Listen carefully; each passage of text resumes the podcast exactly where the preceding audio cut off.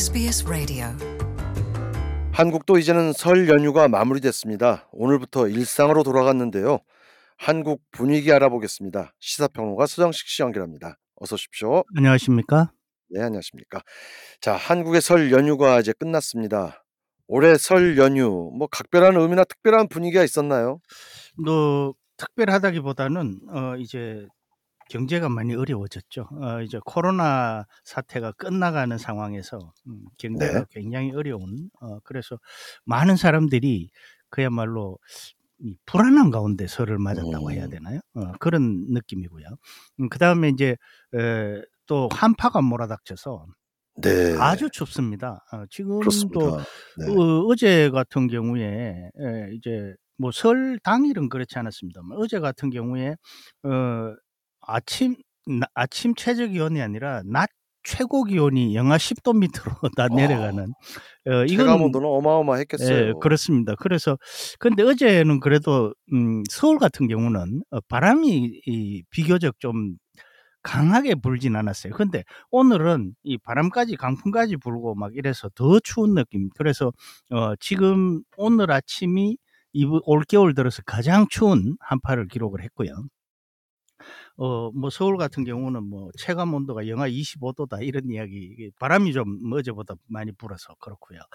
어, 그리고 이제 이 일부 지역에서는 폭설이 내리고 어, 또 네. 강풍, 음, 뭐 스- 제가 아까 서울은 어제 바람이 많이 불진 않았다고 말씀드렸는데 강풍이 있고 그래서 어, 이 요즘 그 설은 이 과거와는 달리 이제 뭐 여행들 많이 가고요. 어, 이제 뭐 그 제사 모시고 하는 이런 것들이 많이 희석이 돼 있기 때문에 어, 이 설 연휴는 이제 그야말로 여행 시즌이죠.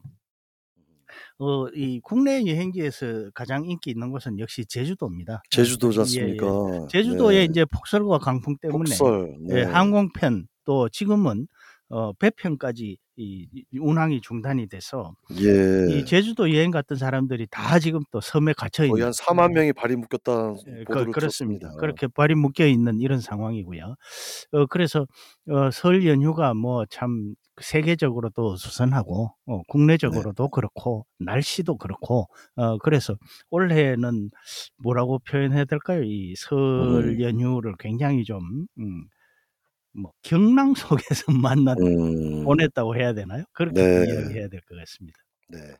아무튼 이제 고국 설 연휴 어, 과거와는 달리 이제 정말 그야말로 여행을 위한 연휴가 됐다라는 그런 분위기가 역력합니다. 그렇습니다. 자, 한국 언론들은 늘 설 민심이라는 단어를 상기시키지 않습니까? 그렇습니다. 어떻습니까? 이번 설 연휴 설 민심 어떻게 해석할 수 네, 있을까요? 뭐 역시 그 아무리 이제 에, 과거 어, 설 명절에 어떤 뭐 풍습이 퇴색이 됐다고 하더라도 결국은 이 흩어졌던 가족들이 많이 모이고 다시 그렇죠. 흩어지는 네. 이 이런 행태는 변함이 없다고 보시면 되거든요. 아, 물론이죠. 뭐, 예, 네.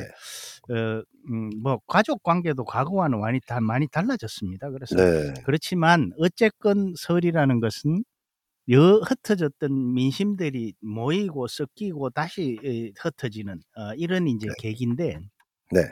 올해는 이제 사실 그 최대 화두는 역시 경제예요. 어. 물가가 너무 오르고 어, 그리고 이제 경제 사정이 다 나빠지고 네. 그러니까 이 안 그래도 어, 코로나 19로 지금 타격을 많이 받은 특히 이제. 중소 어, 기업이나 자영업자 아, 같은 경우는 이제 뭐 어, 설상가상이라고 해야 되겠죠. 음, 그러니까 음. 설 이제 경제가 이제 첫째 화두고 그 다음은 네. 이제 뭐 짐작하시다시피 이 이재명 음, 음, 야당 어, 대표의 네. 에, 검찰 수사 아, 출석. 예, 네. 그리고 또 이제 뭐 안보, 어, 뭐 서울 상공이 뚫렸다든지 이런 음. 것들이 있는데 그런 것들이 이제 그, 어, 최대 이제 화두로 어, 등장을 했는데, 어, 근데 사실은 그 여야 의원들이 전하는 이 설 민심은 다 어떻게 보면 자기 지지자들 아전인수겠죠. 예, 아전 인수격인 게 많습니다. 음, 그래서 네. 여당 쪽에서는 어, 뭐 그런데 경제에 대해서는 이제 우려가 뭐 같습니다. 단지 이제 음. 포커스가 다른 거죠. 음, 네. 그래서 그 여당 쪽은 이제 에, 아무래도 어, 여당에 대해서 걱정하는 어 지지자들의 목소리는 경제에 대한 어떤 대책 어 이것이 좀 더 필요한 것 아니냐. 아 그리고 음. 여당이 지금 뭐 엄청난 내홍에 휩싸여 있습니다. 자기들끼리 싸우느라고 바빠요. 네. 어어 이렇게 바쁜데 뭐 경제 챙길 여유가 있을까 싶을 정도로 음. 어 그래서 어 지금 어 바로 그런 점들이 인제 그 우려로 어 많이 들었다. 아 이게 인제 예 여당 의원들의 예 이야기고요. 반면에 인제 윤석열 정부에 대해서는 어 사실 그 개혁 에 대한 기대가 많았다. 뭐 이런 긍정적인 음. 평가를 하고 있지만 네.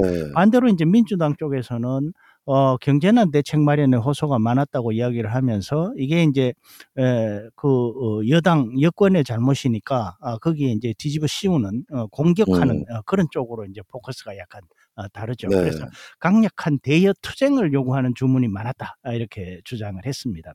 네.